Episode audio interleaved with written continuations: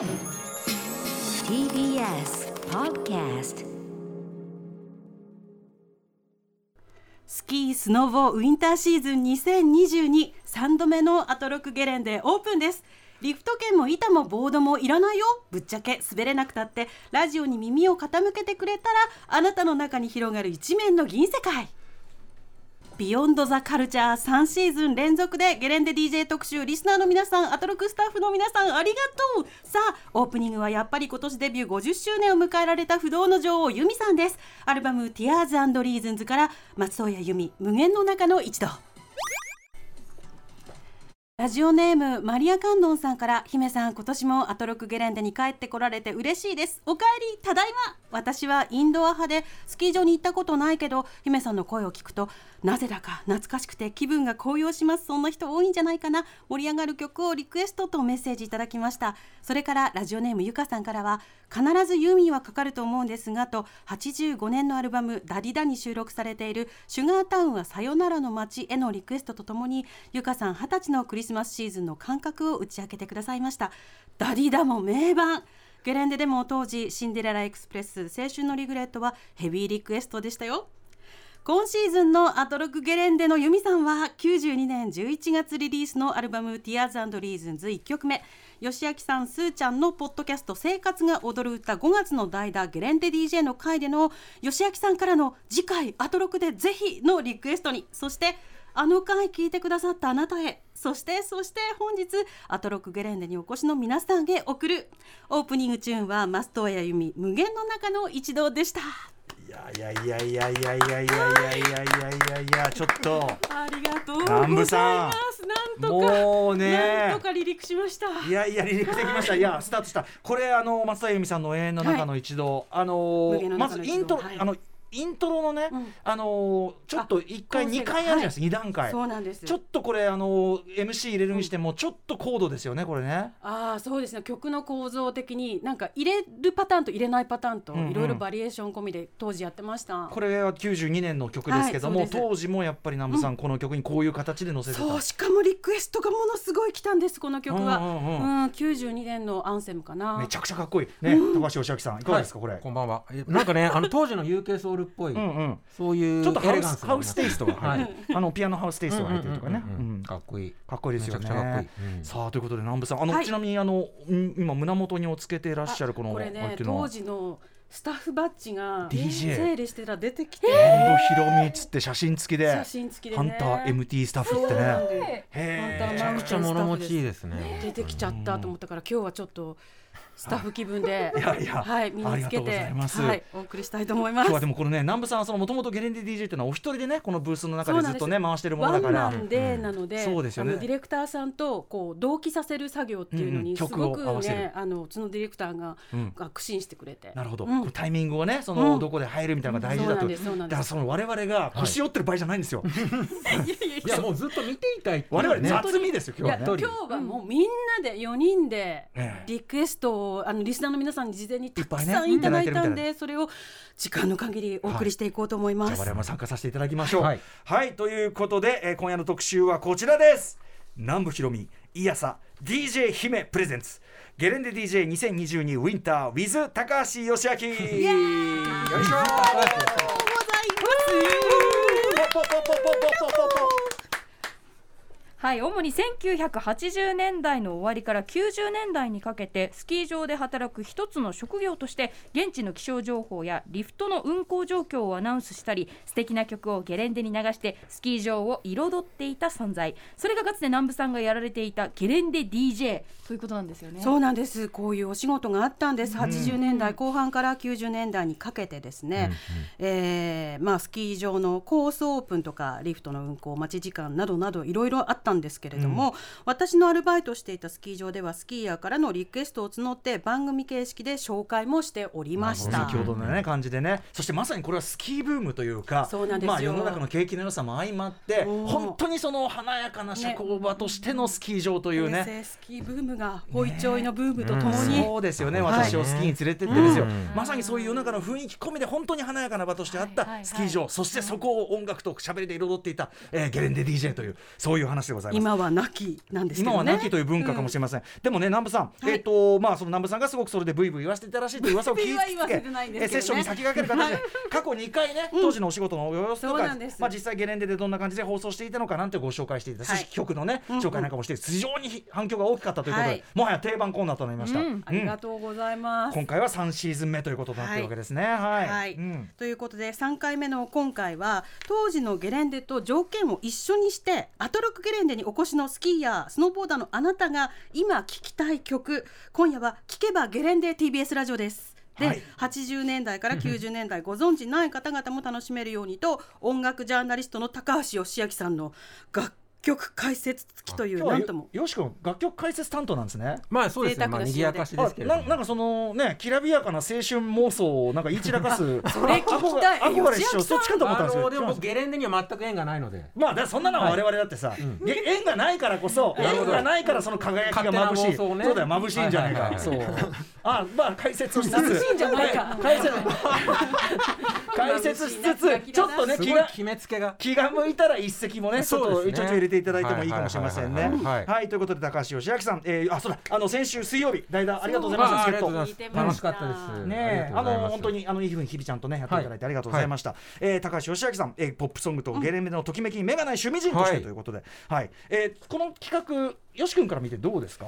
あのーそうですね、あのーセッションで言うと、うん。皆さんあのワイワイモードな感じでうん。望んでると思うんですけど、確かに。僕的には完全に探求モード。を探求モード。探求モードですね。あの選曲をなりわいにしているものとして、えあの南部さんのゲレンデ DJ 話は非常にあ勉強になるんですよ。当時こういうふうにこう、はい。こ好まれていたこの曲がみたいな、うんうんうんそういう部分、やっぱあのね1回目かな？選曲シーンをもう震撼させた「吹雪いたらえんや 」吉明さんもう反応してくださり「オリノコフロー」がリリースされてからもう30年ぐらい経ちますけど、やっとその円やとの向き合い方が分かったっていうか。やっぱりそうです。円やってこういう時そう聞くんだ。って吹雪いたら聞けばいいのかっていう。そういう発見がありました。選曲家としてはそういう発見があったはい。はいなるほどあとゲレンデ DJ としての教授を感じさせる、ん。ユーミンのユミさあん呼びですよあね。これはもうこれは今日オープニングから踏襲そうこれはあのやっぱりリアルタイムでそう呼んでいらっしゃった。DJ の間ではユミさん、うん。へえ、まあ、私周りですけどね。ユーミンって呼んでた DJ もいたんですけど。あやっぱゲレンデデ DJ にとっていやユーミンなんて呼んでられない。ない。ユーミンさないもん。な相性、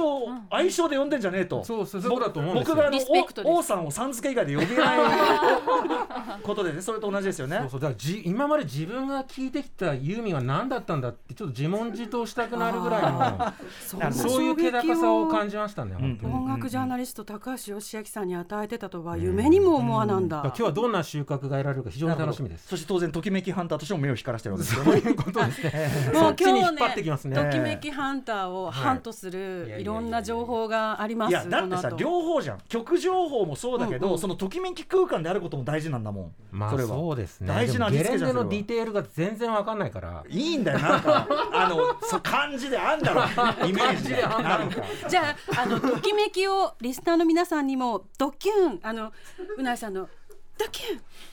バキュン。だけだけ私を好きにもうあれ見見返しちゃいましたよ私。友よさんのね感じで言っていただければ。はい。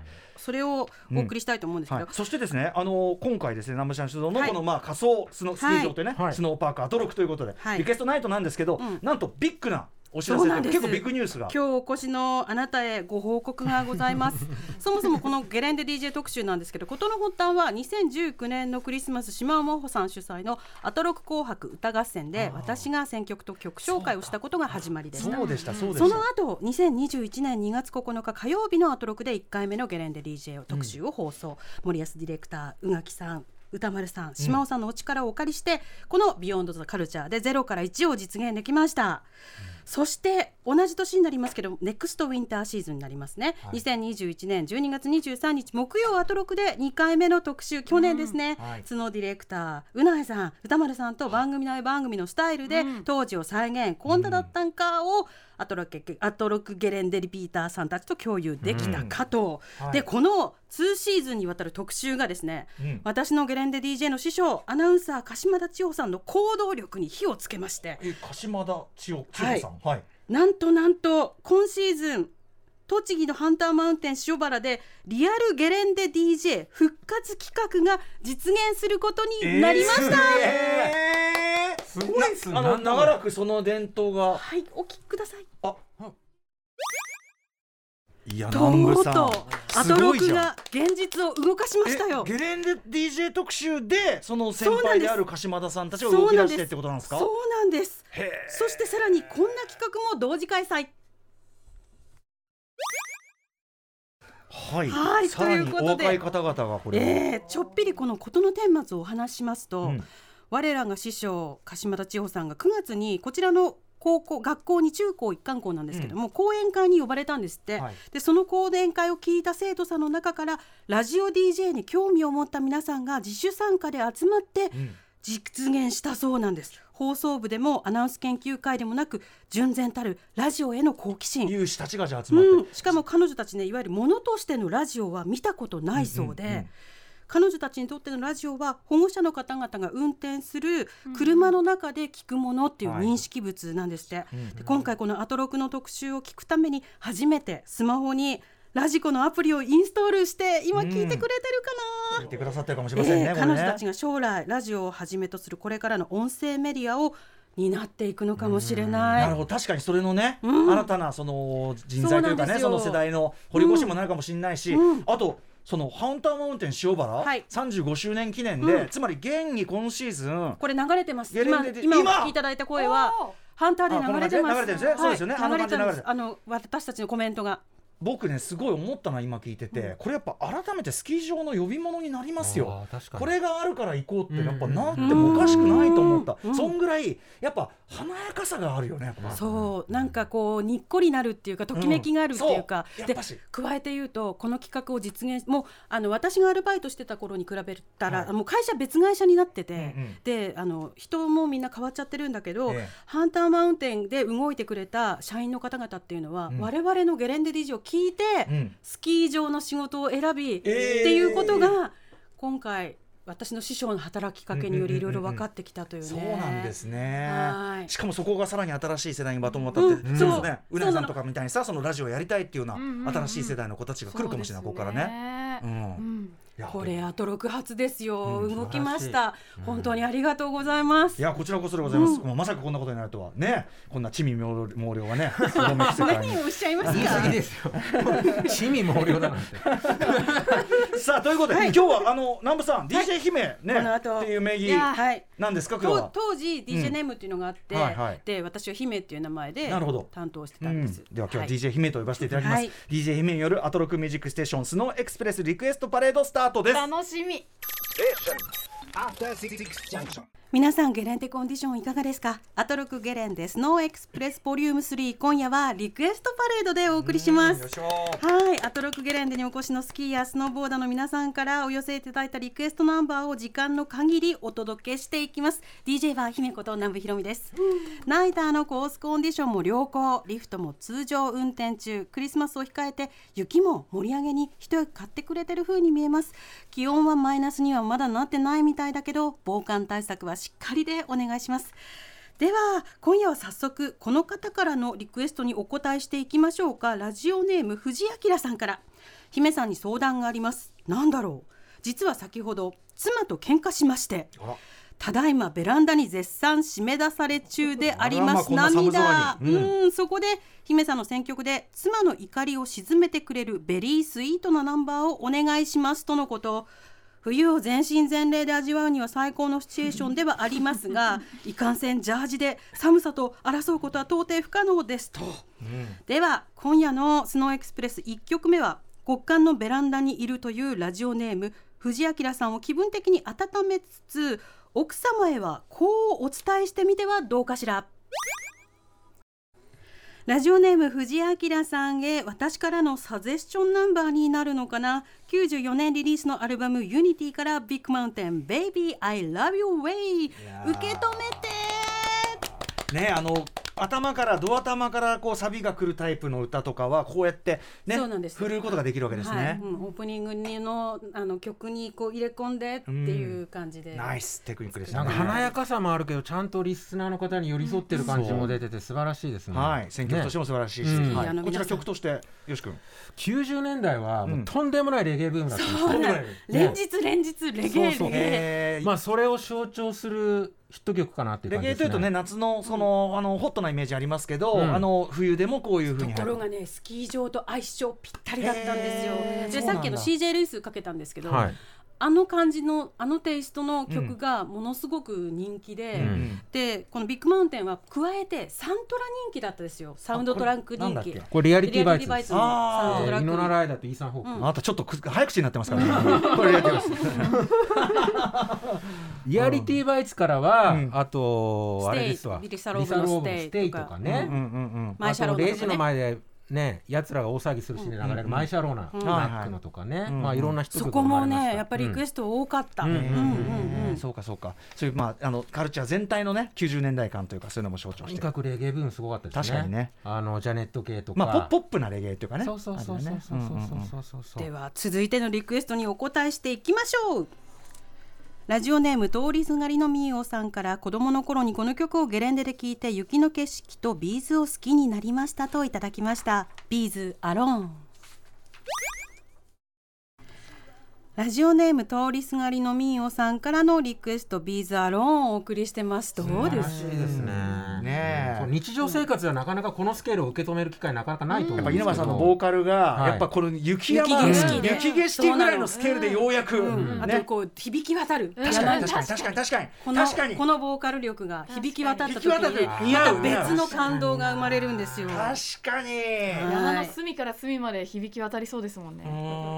みおさんは、えーリクエストカードに悩みを抱えている友人たちにこの曲を捧げたいですと実はねリクエスト曲書いてないんだけど、うんうん。あのキーワードで雪の景色夕焼け悩みを抱えている友人たちにであこれアローンだなっていうことでで私は、はい、選びました。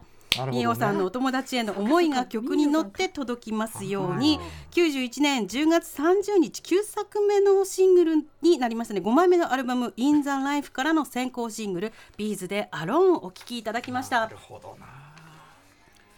ラジオネーム2階からメタリカさんからメッセージに「お父さん借りた車ぶつけちゃってごめんなさい」大変。怪我はなかったかな。でもこそこそしないでちゃんと謝ってる。2階からメタリカさんのパパどうです？リクエストに免じて寛大なお裁きを形あるものはいずれ？ねえ。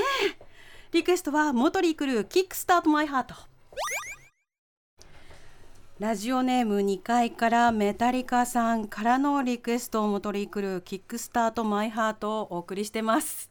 あれですよね、元リクドクターフィールグッドの収録そうです。収録されてる曲ですよね。89まあ LA メタル、80年代はね、あの LA メタルっていうね、ヘビーメタル、サブジャンルがもう大流行こういうのもしてますけど。よくかかってたんですか？もうスラッシュメタルだしあのメタルとかすごい人気あったんですよ。合うんですか？合う。あ合う。の滑る時に割とこうかきたてないといけないっていうか、うん。シャシャドウが高いところから滑り落ちる時って、そのなね。なだらかな気持ちじゃなかなかどうして、ね。そうか。もっとエクストリームな気分う。盛り上げて。そうそうそうピョーンっつってみたいなぐらいの気分でコブを攻める時とかもやっぱり盛り上がるんだと思うんですよ。だアスリートら人気がありました、うん。うんうんすごく。レース気分つうかちょっと。そう。ビッグマウンテンみたいな、ちょっと緩いレゲエとこういうモトリークルーみたいなスピーディーな曲と、そのメリハリどういうタイミングでそれぞれ使い分けたりするんですか？いやもうもうそのままですよ。リクエストだから、はい。あのバンバン流して。とりあえず流していくと。そうそうそうちょっとスピード変わりそうだよね。これ見てるみたいなね。滑ってだからあのるやつはねかかってる曲に合わせてスキーヤーの皆さんボーダーの皆さん自分のコンディションをこう、ま、マネージするっていうか、うんうんうん。そういう状況だったと思います。じゃあやっぱり本当に元に来るかかったらスピード上がる可能性ね。そう。あとね流れてる曲に耳を傾けられるって上級者じゃないとねなるほどね。難しいんですよ、ね。あとはゲレンデにであのゴンドラ乗ってるとか、うんうんうんうんあとロッジでレストランでくつろいでるとかの時に音楽聴くっていうことだから。うんうんうんうん。うんはいはいはい。そうなんですよ。このあとね一方であの武田砂鉄さんも以前ご指摘でしたが、あのねバラード系のこのうんうん。ロックの皆さんたちが出してるバラード系の曲っていうのもリクエストあったんですよ。あの告白するメッセージとともに寄せられるとか、あのこの「ドクターフィールグッド」だと6曲目の「ウェザーチュー」という曲がものすごく人気があって、うんうんうんリクエスト来ましたね。ドリクルはねホームスイートホームとか素敵なバラがいっぱいありますからね、ファンも多かった、ん。では続いてはこちら。社会人1年目サークルで行ったスキー合宿の時にゲレンデで流れていたこの曲をリクエスト。ラジオネームニーサしてミータミーサさん。どこで聞いてる？死者も君とゲレンデラジオネームニーサしてミーサさんからのリクエスト死者も君とゲレンでお送りしています。社会人1年目最近仕事も大変になり学生時代を懐かしく思い返すんですがサークルで行ったスキー合宿の時にゲレンデでよく流れていた曲を聴くと大学生特有のわちゃわちゃとした空気感が思い出されて胸がキューンとなります。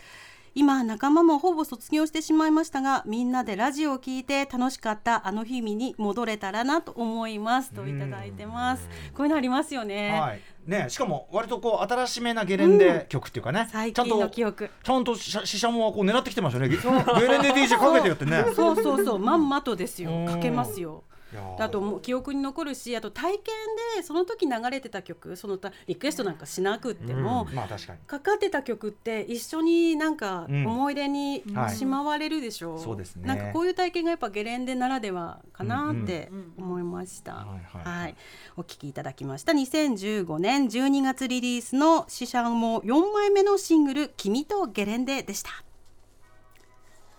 南部さん宇多丸さん宇内さん吉川施設員スタッフの皆さん初メールです。ラジオネームチャイロスキーと申します、はい。いつもアトロクもセッションも拝聴しております。吉明さんと南部さんの生活が踊る歌も最高でした。聞いてくれた。そして大好きな南部さんのゲレンデ DJ 企画大好きななんてみぞみぞするバイカルテット。リクエストは気になっている人からクリスマスに誘われ浮き足立っている時にぴったりな曲です。落ち着けと思うのに仕方ありませんといただきました。イブリンシャンペンキング Love Come Down。ラジオネームチャイロスキーさんからの、えーメールに私からのセレクションということで82年のアルバム「 Get Loose からのシングルカットイブリン・シャンペンキング「 Love Come Down。うんいいですね。うんまあディスコクラシックダンスクラシックですけどそうですね。同時にあの当時のサーファーディスコとかのはい。定番ででもあったと思うんはい、ですよ、そうですね。だから割とこうちゃまあチャラ言い方あれだけど、はい。チャラチャラした若者たちも、まあうん。みんな聞いてたし私どものねあの、はい。所属していたソウルミュージック研究会ギャラクシうん。ーのノリはまさにこういう、あこちらですか。これ聞いてスキー合宿みたいな。あら素敵じゃないですか。本当に？俺は一日中温泉のゲーセンみたいな、うん。さすがですうねん。ね。数字通ってますね。それもそれでやっぱりはいスキー、スキーにまつわるなるほど。エトセトラですよね。そうそう。まあでも思い出です。もう立派な思い出ですけどね、うんはい、これ曲はあのじゃあ、えっとはい。82年頃だったそうです、ね、でもサーファーディスコとまたそういうなんとゲレンデシーンとかがまた相性が良かったんじゃだないです。かから夏はサーフィン、うん、冬はスキー。そう80年代っていうのが多分それで、はい。で私は91年から96年まであのゲレンデ DJ 担当だったんで割とディスコからクラブへみたいな状態でその雪山、は雪山外の屋外のクラブっていうイメージで選曲をしてたんですよね。だから最初選曲とか全然分かんなかったから、うんうんうん。あの西麻布のイエローに通ってあマジですか、DJ イエローっすか？イエロ DJ ーさんにかかってた曲なんですかって。言って、えー。出待ちして聞いたりとかしてマジっすか？その曲を書き留めてだって当時はもうラジオで聞いたのをうんうん。なんか書き留めてであとタワーレコードとかに行って、はい。しあの視聴器を聞いてとかいう形でしかなかったから。ではうん。もう一曲リクエストかかるかな、行ってみよう。ラジオネームしらすさんから由美和啓太へこの曲が流れたら食堂で待ってますスキー場よくわかってる。さてはゲレンアトロクゲレンデリピーターさんだな。リクエストは牧原紀之。どうしようもない僕に天使が降りてきた由美和啓太さん。流れましたよ。食堂で待ってるそうです。ラジオネームしらすさん。お送りしたのはリクエスト96年9月リリースの牧原紀之さんの 15, 15枚目のシングルですね。どうしようもない僕に天使が降りてきた。こういう呼び出しアナウンスみたいなのも兼ねてる、あのね呼び出しは私がアルバイトしてた時禁止だった。あ呼び出し禁止？ほうほなので掲示板があって、う、うん、でそこの掲示板に待ち合わせの方たちは書いたりあとはあらかじめ時間を決めといてどこそこで集合っていうことをしてらしたと思います。はいだけどあの裏裏テーマで、うん。あの曲この曲リクエストするから流れたらっていうのをはい。みんなでグループで決めといてっていうのはあったと思う。へだから意識的に何何時何分にリクエストかけてくださいっていうオーダーもありましたから、それにはなるべく忠実にお答えしようとゲレンデ DJ 当時頑張ったわけです。よそれはなかなか贅沢なうん。リクエストですね、これね、高等テクニックですねそれね。すごい、あうん、マッキーかっこいいなしかね。かっこいいね、ううんん。はい素敵です、うん、96年、うん。ね。ではラストチューンはこちらです。え。スキー場には毎日安全にコースをクローズするという仕事があります。雪山で迷って取り残されるお客様がいないかどうかを確かめるという最も大切な任務。携帯もスマホもなかった時代業務遂行のための合図は決まった曲でした。2022アトロックゲレンデの最終パトロールの始まり。ライムスターサイレントナイト最終のリフトにシューパトのメンバーが乗車したことを作動部のスタッフさんが DJ ブースに優先電話をくれます。そこから DJ はブースの窓越しにリフトが止まるのを目視で確認。フェーダーを絞りながらゆっくり10数える。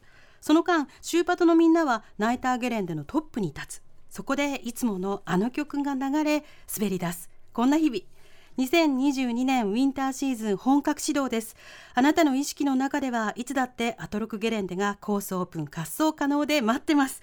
嫌なことあったり気分転換したくなったらリクエストくださいね。アトロクゲレンデ本日の最終パトロール担当うない隊員吉明副隊長そしてそして歌丸隊長。今夜も安全にアトロクゲレンデリスナーさんたちを無事ロッジまでエスコート完了ですね。closing tune アルバム Bitter Sweet Beautiful から RHYMESTER Silent Night でした。いやー最後のちゃんと展開まで生かしていただいて。スタンディングオベーションが。ありがとうございます。無事無事お送りできて。素晴らしいな。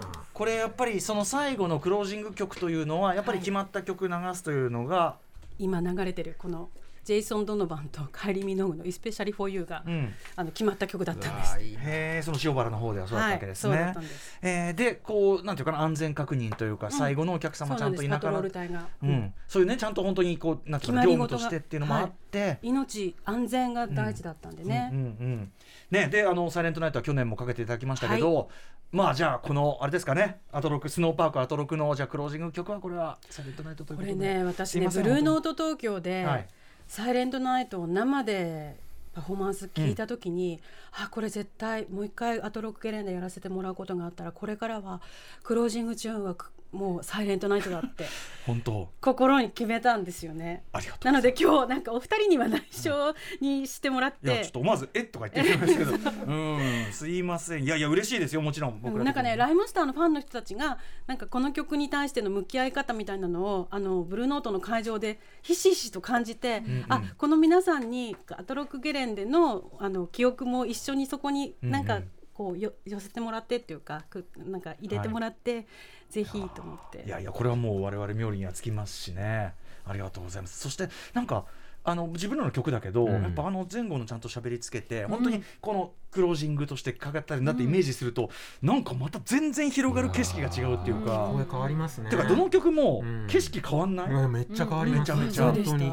吉明さんも？プレゼンの仕方でこんなに曲の聞こえ変わるんだっていうのはやっぱり本当勉強になりますよ。めちゃくちゃ、うん。ねえ。素晴らしい。いやどうですかうなぎさんこのアアナウンスというかねこういうお仕事のあテクニックに酔いしれるというか、うん。私自体そのいわゆるスキー全盛期のブーム、うん。あの私をスキーに連れてってとかああいう映画でしか見たことないですけど、うんうんなんかその自分が行ったらどんな風に立ち振る舞ってたんだろうなとか なんかどんな青春を歩んだんだろうなとかやっぱりこう、うんうん。羨ましくも思いますし、うんうんなんか自分だったらって考えるとその姿勢それいいよね、わ我々だってね、ありもしなかった青春に飛び降りあ ありもし。あそりもし生きてるんですよね。当時は別の圧もありましたけどね、んうん。なんかれ恋愛しろよみたいなそう空気がね。そうですね。そうそうそう。あの決して恋愛モードがあります。うん。決して楽しいだけじゃない現実もあるから、選ばしてくれよってそうね、だからまあ今こう振り返ってありもしない輝かしい過去にね胸ときめかせこれぐらいがちょうどいいかもしれませんね。え。行ったら行ったら寒いですから。ねでも本当毎回思うんですけど、これやっぱ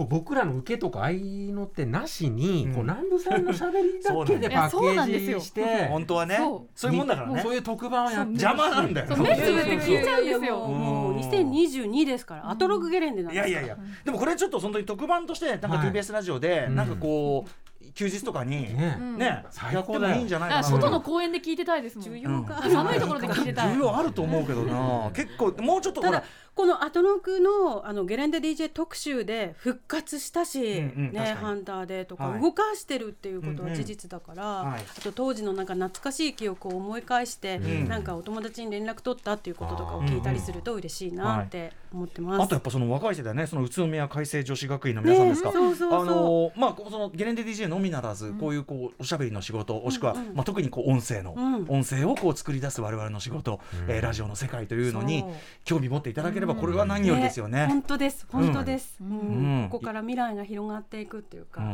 いろいろ面白いからね、お面白い人たちいっぱいいるんでね。面白い人たちねはい。ちみ毛量がいますんでね。チミ毛量きつい。なはい。ということで南部さんお疲れ様でした。まあでもすごいちゃんと曲な。ね細かい準備もしていただいて、うん。やっぱ曲ごとにさ全然なんていうのアプローチがさうん。違うもんね、こうイントロの乗せ方とかも。あとねとにかくねリクエストをねたくさんいただいたんです、うんうん本当にたくさんいただいて、もうできる限りいっぱいかけたかったんだけどやっぱ時間に限りがあるので、またどこかで、もちろん。はい。あの定期的にこのもちろんコーナーもありますしね特番もひょっとしたら実現したらやってほしい。あ感じりがとうでございます。ございます。ではでは最後に南部さんからもお知らせことお願いします、はい、えー平日午後3時30分から生放送でお送りをしております。荻上チキセッション、えー今週はですね今年セッションは自費出版で本を出しました。セッションの本という、うん。こちらの方を毎日リスナーさんに3名の方にプレゼントをしており、あそれはチキさんが、うん。えーあそうじゃないセッションの本ということで。国葬のやつですね。はい、はいはいえーお送りし、まあ、あのプレゼントしますので、うんうん。こちらの方を、えーぜひあの欲しいという方はメールを待ってます。はい、そしてあと島尾真帆さんと実は来年トークイベントを予定しておりましてで詳細は年末島尾アワーで島尾さんからお話あると思います。なるほど。はい、わかりました。はい、ということで。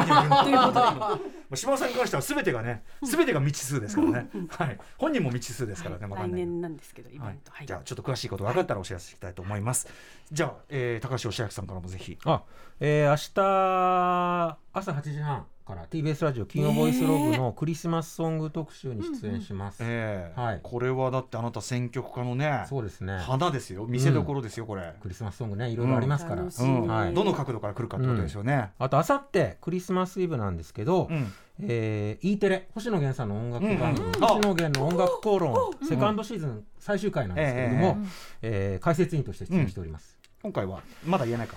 いや言えます。えっと八百屋を取り上げます八百屋。えあの808ですか、はいえっとドラムマシンいの TR808 はい。でございます、やはい、あのー要するに、えっと、なんだ、はい。TR808-808 という、まあ、この番組の特集しましたよね。はい。はいはいあのとにかくあの日本のそういう作った機械が、うん。音楽機械が世界の音楽像を丸ごと変えたというね、はい。あそれをあれでやるんだ。それ掘り下げてますのでまたはい。現明、これは現明いい仕事を。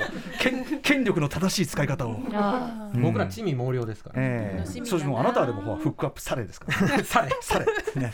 今日はあれですねときめきやりませんでしたね。大丈夫ですか？いいんですか？いやそれはあのまた大学教学洋楽の時に。あそうです。か、はい。別個にね憧れはね それはそれでね、聞いてる人何言ってるか分からないと思うんですけどねいろいろいろいろ面白いことがあるよってことです。はいはいはいはい。ということでございます。えーということで今年のゲレンデ特集こんな感じでお送りしました、ゲレンデ DJ 特集2022ウィンター南部ひろみさんそして高橋義明さん。ありがとうございました。ありがとうございまありがとうございました。明日のこの時間は番組の1週間を振り返るフューチャーパスト。映画監督で脚本家スクリプトドクターの三宅龍太さんです。